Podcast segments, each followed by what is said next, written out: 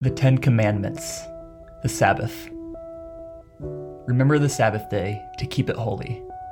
You are to labor six days and do all your work, but the seventh day is the Sabbath to the Lord your God. You must not do any work, you, your son or daughter, your male or female servant, your livestock, or the resident alien who is within your city gates. For the Lord made the heavens and the earth, the sea and everything in them in six days then he rested on the seventh day. Therefore, the Lord blessed the Sabbath day and declared it holy. Moving on from there, he entered their synagogue. There he saw a man who had a shriveled hand, and in order to accuse him, they asked him, Is it lawful to heal on the Sabbath?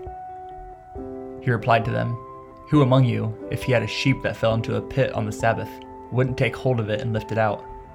A person is worth far more than a sheep, so it is lawful to do what is good on the Sabbath. Then he told the man, Stretch out your hand. So he stretched it out, and it was restored, as good as the other.